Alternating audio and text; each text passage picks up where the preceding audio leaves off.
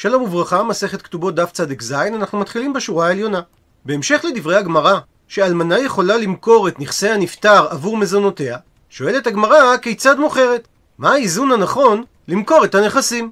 ומביאה על כך הגמרא מחלוקת. אמר רבי דניאל בר רב קטינה, אמר רב הונה, מוכרת אחת ל-שנים עשר חודש, מסבירה שהיא כדי מזונות של שנה תמכור יחד, ולוקח מפרנס אחת ל-שלושים יום, שהלוקח לא ימסור לה את כל המעות מראש, אלא דמי מזונות של חודש בחודשו, כך שאם תנסה או תמות יחזיר מה שבידו ליורשים. ורב יהודה לעומת זאת אמר שהיא מוכרת לשישה חודשים, וגם הוא סובר ולוקח מפרנס אחת לשלושים יום. ומביאה הגמרא סיינת לכל אחת מהדעות. תניה כבתי ברייתא כשיטת דרב הונה, שאומרת הברייתא מוכרת ל-שנים עשר חודש ולוקח מפרנס אחת ל-שלושים יום. תניה כבתי ברייתא שאומרת כשיטת דרב יהודה, שאומרת הברייתא מוכרת ל-שישה חודשים ולוקח מפרנס אחת ל-שלושים יום. ואמר על כך המימר, היא הלכתה הלכה למעשה שמוכרת לשישה חודשים ולוקח מפרנס אחת לשלושים יום. ובעקבות כך אמר לי, שאל רב אשי להמימה דרב הונא מאי, מה אתה סובר לגבי מה שרב הונא אמר שהיא מוכרת את הנכסים עבור תקופת מזונות של שנה מראש? אמר לי, עונה המימר לרב אשי, לא שמיע לי, לא שמעתי את דברי רב הונא, כלומר לא סבירה לי, אני לא סובר כמותו. וממשיכה הגמרא, באו מיני שאלו את השאלה הבאה מרב ששת, אישה שמוכרת נכסים למזונות ונגמרו הנכסים, מהו שתחזור ותטרוף לכתובה? האם היא יכולה לגבות את אותם הקרקעות עצמם שהיא מכרה לצורך המזונות עבור חוב הכתובה שלה? ואומרת הגמרא שהשאלה הזאת כמיבאיה להו נשאלה להם בדרב יוסף, בעקבות דברי רב יוסף, דאמר רב יוסף, ארמלתא דזבין, אלמנה שמכרה שדה של יתומים לצורך מזונות או לגביית כתובתה, והיא קיבלה עליה אחריות שאם ייקחו את הנכס מהלקוח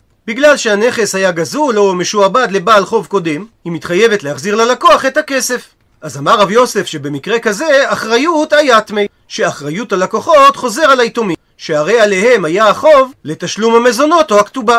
ועל אותו משקל ובית דינא דזבין, בית דין שמכר את השדה של היתומים עבור מזונות האלמנה או לגביית כתובתה, גם שם נופלת האחריות היתמי. ובעקבות דברי רב יוסף התעוררה השאלה, מה יהיה הדין של אלמנה המוכרת למזונות? האם היא יכולה לחזור ולטרוף לצורך גביית חוב הכתובה? ומבארת הגמרא את צדדי הספק. כיוון שאמר רב יוסף דאחריות היתמי, אז טרפה האלמנה מהשדות שהיא מכרה לצורך המזונות, והלקוחות יחזרו למימוש האחריות על היתומים. או דילמה, או אולי מצי אמרי לה, יכולים הלקוחות לומר לה, נהי דאחריות דאלמה לא קיבלתי לבך. אמנם אחריות במידה ואנשים אחרים מהעולם יקחו מאיתנו את הנכס, לא קיבלת על עצמך, אלא זה מוטל על היתומים. אבל אחריות דנפשך, מי לא קיבולי קביל? אבל אחריות שאת לא תקחי את הנכסים, האם לא קיבלת על עצמך? עד לכאן הסבר השאלה. אמר לי רב ששת לתלמידים ששאלו אותו, תניתוה. שנינו ברייתא מפורשת שעונה על זה, שאומרת הברייתא, מוכרת והולכת עד כדי כתובתה, וסמך לה שתגבה כתובתה מן השאר. זאת אומרת שהיא יכולה למכור מהנכסים עבור מזונותיה, עד שלא יוותר קרקע ליורשים, אלא כדי שיעור גביית כתובתה. וסמך לה, הכוונה שאותם הנכסים שהיא השאירה, על זה היא סומכת לגבות משם את כתובתה. ומדייק רב ששת, שמה מינה, שאם היא שאירה נכסים, אין, היא אכן תגבה את כתובתה מהם, אבל אם היא לא שאירה נכסים, היא לא תגבה כתובתה, כי היא לא יכולה לחזור ולטרוף לכתובה מנכסים שהיא מכרה למזונות. דוחה הגמרא את תשובתו של רב ששת, ודילמה, אולי ניתן להסביר שהברייתא עצה טובה כמשמע לן, באה להשמיע לאלמנה עצה טובה, שכדאי לה להשאיר קרקע לגביית הכתובה, כדי דלא ליקרו לה הדרניתא, כדי שלא יצא לשם שהיא אחת שחוזרת בה מעסקאות. דוחה הגמרא, אם כן, שהתנא לא רצה להשמיע לנו דין אלא רק עצה טובה להתני, אז היה עליו לשנות שהיא גובה כתובתה מן השאר, וזה היה מספיק כדי ללמד אותי את העצה הטובה. מאי, מדוע אמר התנא גם את המילים סמך לה, אלא בהכרח שמע מינה, כמו הדיוק של רב ששת, שהתנא בא להשמיע לנו דין, שאם האלמנה שאירה נכסים לגבות מהם את הכתובה, אין, אז אכן היא יכולה לגבות את הכתובה, ואם היא לא שאירה נכסים, אז היא לא יכולה לגבות את כתובתה, מפני שהמוכרת נכסים למזונות לא יכולה לחזור ולטרוף אותם לכתובה. ואגב מכירת נכסים, היא באה לו, נשאלה להם השאלה הבאה. זבין ולא יצטרכו לזוזי, אדם שמכר שדהו, ואנו יודעים שהיה זה כי הוא היה חפץ לקנות שדה פלוני או סחורה מסוימת באותן המעות, ובסופו של דבר לא נצרכו לו המעות כי העסקה לא יצאה לפועל, כגון שחזרו בהן המוכרים, האם הדרס ביני או לא הדרס ביני? האם המקח בטל והקרקע חוזרת למוכר או שלא? מביאה על כך הגמרא תשמע, בו שמה הוכחה מהמקרה הבא, דאו גברא, אותו אדם, דזה בן ערא שמכר קרקע לרב פאפה, והסיבה לעסקה הייתה דהצטריכו ליזוזי למזבן תורי, שהוא היה צריך כסף כדי לקנות טרקטור, או בלשון הגמרא כדי לקנות שברים. לסוף, אבל בסופו של דבר לא הצטריכו לי, הוא לא היה צריך כסף כי התבטלה העסקה, וההדרין יעלי רב פאפה לארי, ורב פאפה החזיר לו את הקרקע שלו, ומכאן הוכחה שהדריס ביני, שבמקרה כזה המחר בטל. דוחה הגמרא שמהמקרה הזה אין הוכחה, כי ייתכן ורב פאפה לפנים משורת הדין הוא דעבד, אבל אולי משורת הדין לא הדריס ביני. ממשיכה הגמרא ומביאה תשמע, בו שמה הוכחה מהמקרה הבא, דאהו בצורתא, דהווה בנהרדעא, הייתה בצורת בעיר נהרדעא שגרמה לעליית מחיר פתאומית במחיר של החיטים, וזה גרם שזבנינו כולי עלמא לאפדניו, שכולם מכרו את הבתים שלהם כדי לקנות חיטין, שהרי החיטים לא שימשו רק ללחם אלא גם לזריעה עבור הפרנסה של השנה הבאה. לסוף אתו חיטי, אבל בסופו של דבר הגיע משלוח של חיטים, מה שגרם חזרה לירידת המחיר של החיטים. אמר לו רב נחמן לאנשי נהרדעא, דין ההוא דהדרי אפדני למראיו, הדין הוא שעסקאות הנדל"ן בטלות והבתים חוזרים למוכרים. מכאן רוצה הגמרא לפשוט שהדרי זביני. דוחה הגמרא את ההוכחה התמנמי, גם מהמקרה הזה אין ראיה, כי שם זביני בטעות הבו, מדובר על מקח טעות, דאיגלה מילתא דערבה בעיקולה וקיימה, כאילו ידוע מוכרים בשעת המכירה שבגלל שגדל הנהר וצריכו הספינות ללכת בדרך הכלכלות, אבל זה רק עיכוב זמני, אז ודאי שהם לא היו מוכרים את בתיהם, ולכן זה נקרא מקח טעות, כי משעת המכירה היה נתון שלא היה ידוע למוכרים, שמגדיר את המקח כמקח טעות. אבל במידה והמכירה לא הייתה בטעות, כגון שחזרו בהם מוכרי החיטים לאחר שמכרו הללו את בתיהם, או שהגיע משלוח של חיטים ממקום אחר, שבזמן שהסתיימה המכירה אותו משלוח עדיין לא נעקר ממקומו, אז במקרים כגון אלו זה לא נחשב מקח טעות והמחר לא בטל. ובסוגריים נאמר שהמילים אי הכי משמשות בדרך כלל כשאלה, אבל לפי ההסבר של רש"י מדובר פה עשיית על ההבנה שאמרנו, שאם כך כפי שהסברנו שהסיבה שרב נחמן ביטל את המכירות זה בגלל שהיה מדובר במקח טעות, היינו, אז מובן מה דאמר לרמי בר שמואל לרב נחמן, שאם כן שביטלת את המחר, נמצאת המכשילן לעתיד לבוא, שאם בני נהרדעא ירצו למכור את קרקע, הם לא ימצאו קונים, כי הקונים יחששו שהם יחזרו בהם מהמחר. אמר לי, ענה לו רב נחמן, אתו כל יומא בצורתא שכיחא, האם בצורת בנהרדעא זה דבר שכיח שאנשים יטעו לומר שגם בימים רגילים אפשר לבטל עסקאות? אמר לרמי בר שמואל לרב נחמן, אין, אכן, בצורתא בנהרדעא משכח שכיחא, היא דבר שכיח, ולכן יש חשש שעל ידי ההוראה שלך לביטול המכר אתה גורם למכשול, שאם בעתיד תושבי נהרדעא ירצו למכור קרקע הם לא ימצאו קונים. ומדברי רמי בר שמואל מוכח, כפי שהסבירה הגמרא, שרב נחמן ביטל את מכירת הבתים משום מקח טעות, שהרי אם היינו אומרים שרק אחרי ביצוע המכירה התגלתה הטעות שגרמה למוכרים לחזור בהם מהעסקאות, כגון שהגיעו חיטים ממקום קרוב, או שאכן החיטים הגיעו ממקום רחוק, אבל לא הגיעה כמות מספקת של חיטים, אלא רק לאלו לבדם, והרי זו מציאות שאינה שכיחה, ואין חשש שבמקרה כזה לא יימצאו קונים לעסקאות נדל"ן עתידיות בנהרדעא. לכן בהכרח שרב נחמן ביטל את המכר משום מקח טעות. הוא מסיים את הגמרא והלכתה, פסיקת הלכה, כאשר אדם זבין מכר קרקע ולא יצטריך אלי זוזי, ובסוף הוא לא היה צריך את המעות שעבורם הוא מכר את הקרקע, הדין הדרייס ביני, המחר בטל. ואומרת המשנה, אלמנה בין מן האירוסין שאין לה זכות למזונות והיא מוכרת את הנכסים כדי לגבות את כתובתה, בין אם היא אלמנה מן הנישואין שיש לה זכות למכור נכסים למזונותיה, הדין שהיא מוכרת את הנכסים שלא בבית דין. רבי שמעון לעומת זאת חולק ואומר שרק אלמנה מן הנישואין שהיא מוכרת לצורך מזונותיה, הדין שמוכרת שלא בבית דין, כי אי אפשר לה להיות יושבת ומתענה עד שיזדקקו לה בית הדין, כי אם היא תחכה עד התור שידונו בתיק שלה היא עוד תמות ברעב.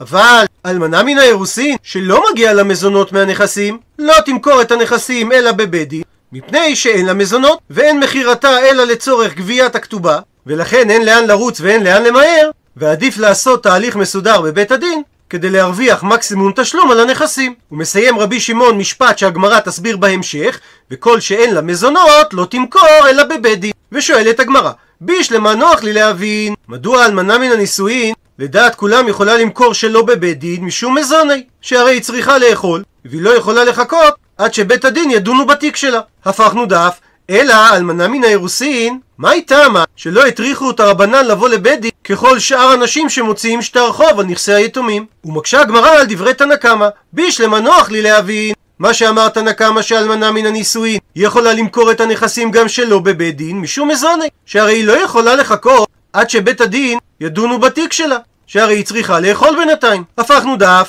אלא אלמנה מן האירוסין, מה היא טעמה שלפי תנא קמא לא הטריחו את החכמים לבוא לבית הדין ככל שאר מוציאי שטר חוב על נכסי יתומים?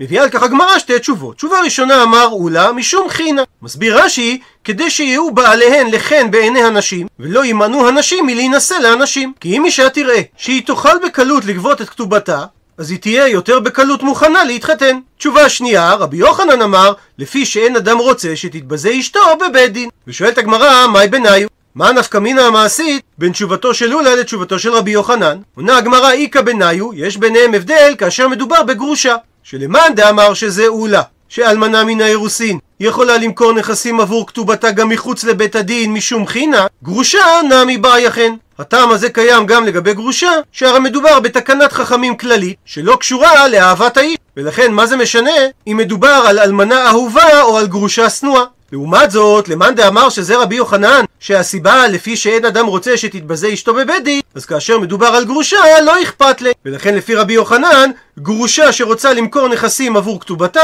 תצטרך להופיע בפני בית הדין. ומביאה עכשיו הגמרא שתי קושיות על הסברו של אולה.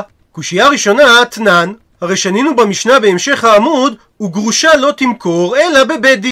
אז בישלמה נוח לי להבין למאן דאמר שזה רבי יוחנן, שאלמנה מן האירוסין לא מוכרת נכסים בפני בית דין, לפי שאין אדם רוצה שתתבזה אשתו בבית דין. מה שאין כן כאשר מדובר בגרושה, לא אכפת לבעל שהאישה תתבזה. אלא למאן דאמר שזה אולה, שהטעם הוא משום חינא, גם כאשר מדובר בגרושה, נמי באי אכן, שהרי הטעם של מציאת חן מדבר על תקנת חכמים כללית, וזה לא קשור האם הבעל אוהב או לא אוהב את האישה. מתרצת הגמרא לשיטת אולה, המאני, המשנה כשיטת מי? רבי שמעוני, שאמר במשנה שאלמנה מן האירוסין צריכה למכור את הנכסים רק בפני בית דין, ולכן לא קשה על דברי אולה, שהסביר את הטעם של מציאת חן, על דעת תנא קמא שהתיר לאלמנה מן האירוסין למכור את הנכסים שלא בפני בית דין. מקשה על כך הגמרא, אי אתה אומר שהמשנה רבי שמעוני התנא לרישא, הרי כבר שנינו ברישא, דהיינו במשנה שלנו, שאמר רבי שמעון שאלמנה מן האירוסין לא תמכור את הנכסים אלא בפני בית דין.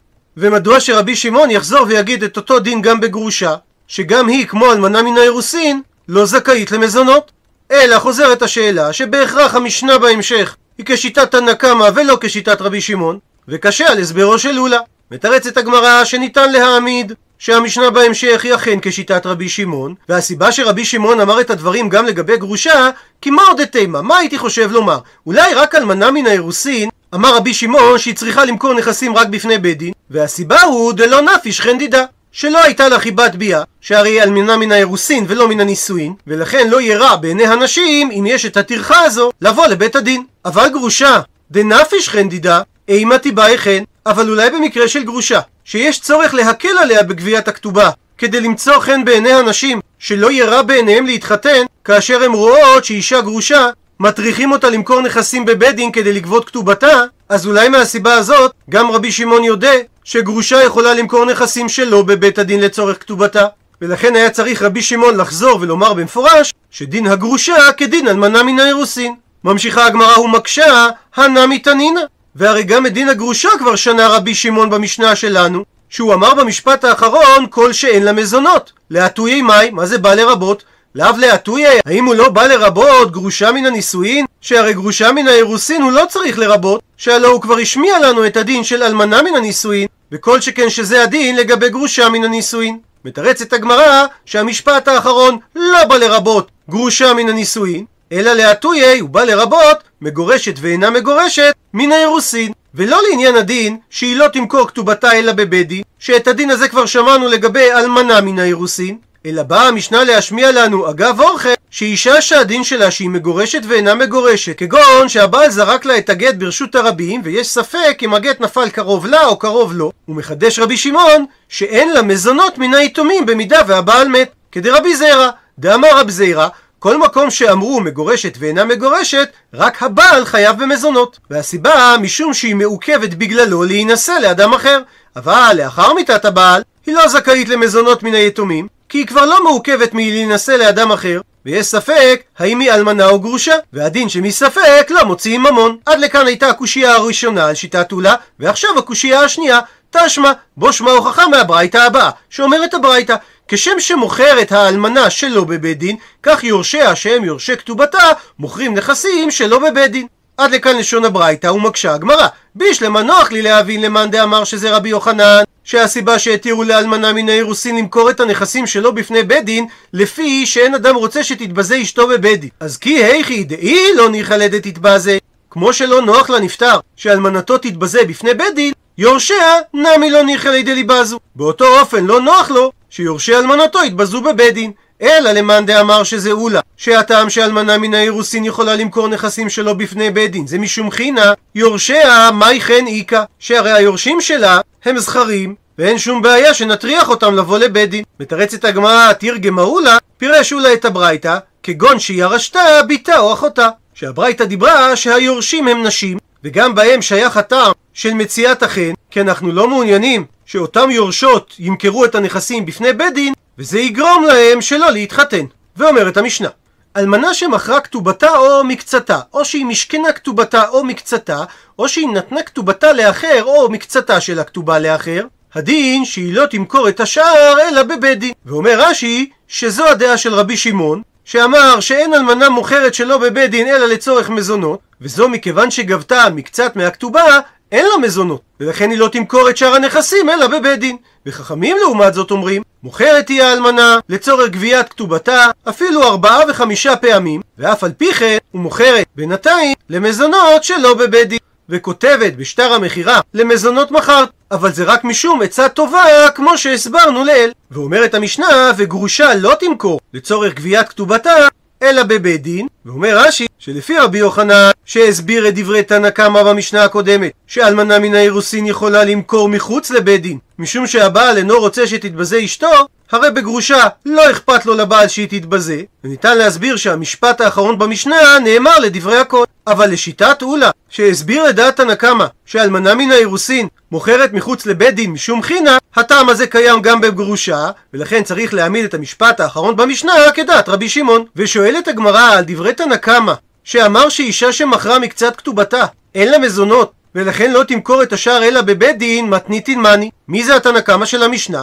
עונה הגמרא, רבי שמעוני דתניא, שכך שנינו בתוספתא, מכרה כתובתה או משכנה כתובתה או עשתה כתובתה אפוטיקי לאחר, דהיינו שאמרה לבעל חוב אפו תהא קאי, מפה מהכתובה תגבה את החוב, הדין שאין לה מזונות. רבי שמעון לעומת זאת חולק ואומר שאף על פי שלא מכרה ולא משכנה כתובתה אלא רק מחציתה, הדין שהיא איבדה מזונותיה, הרי שיש התאמה בין דעת תנא קמא במשנה לדעת רבי שמעון בתוספתא.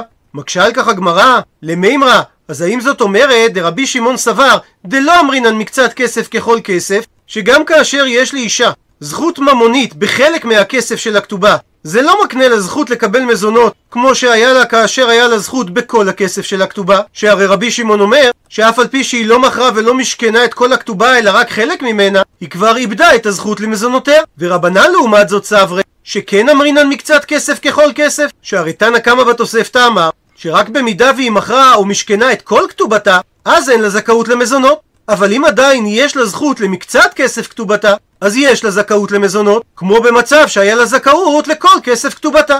ואיך ייתכן לומר כך? הא איפכא שמינן להו, הרי שמענו בברייתא באבמות שהם סוברים בדיוק להפך. דתניא, כתוב לגבי כהן גדול והוא אישה בבתוליה ייקח, פרט לבוגרת שכלו בתוליה, זה דברי רבי מאיר. רבי אלעזר ורבי שמעון חולקים על רבי מאיר, והם מכשירים כהן גדול להתחתן גם בבוגרת. ומזה שרבי מאיר מעת מהפסוק פרט לבוגרת שכלו בתוליה, זאת אומרת שלשיטתו אנחנו לא אומרים שמקצת מסימני הבתולים מגדירים את הבוגרת כאילו כל סימני הבתולים קיימים, וזה מקביל למה שהסברנו קודם בדעת רבי שמעון שאנחנו לא אומרים מקצת כסף ככל כסף. ומצד שני רבי שמעון מכשיר בבוגרת, וזה מקביל למה שהסברנו קודם בדעת חכמים שאנחנו כן אומרים מקצת כסף ככל כסף. מתרצת הגמרא, הטעם שם בברייתא בקראי פליגי, מדובר על מחלוקת בהסבר הפסוקים. רבי מאיר סבר שאם היה כתוב רק בתולה אז הייתי אומר שאפילו מקצת בתולים, דהיינו בוגרת, תהיה מותרת לכהן גדול, ומזה שלא כתוב בתולה אלא בתוליה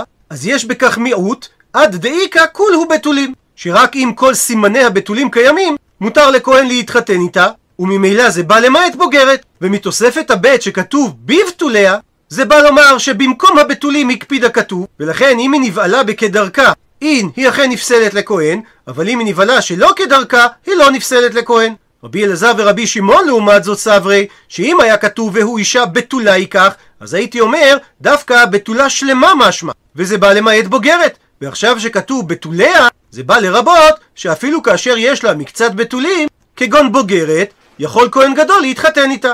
הפכנו דף, ומתוספת הבית שכתוב בבתוליה, משמע שיהו כל בתוליה קיימין, בין בכדרכה, בין שלא כדרכה. והיינו שלעניין אופני הבעילה, הקפידה התורה שהיא לא נבעלה, אפילו שלא כדרכה. נעזר בטבלה הבאה כדי להסביר את הלימוד מהפסוקים. הגמרא אמרה שהכהן הגדול מאחיו, והוא אישה בבתוליה היא כך. וכך למד רבי מאיר.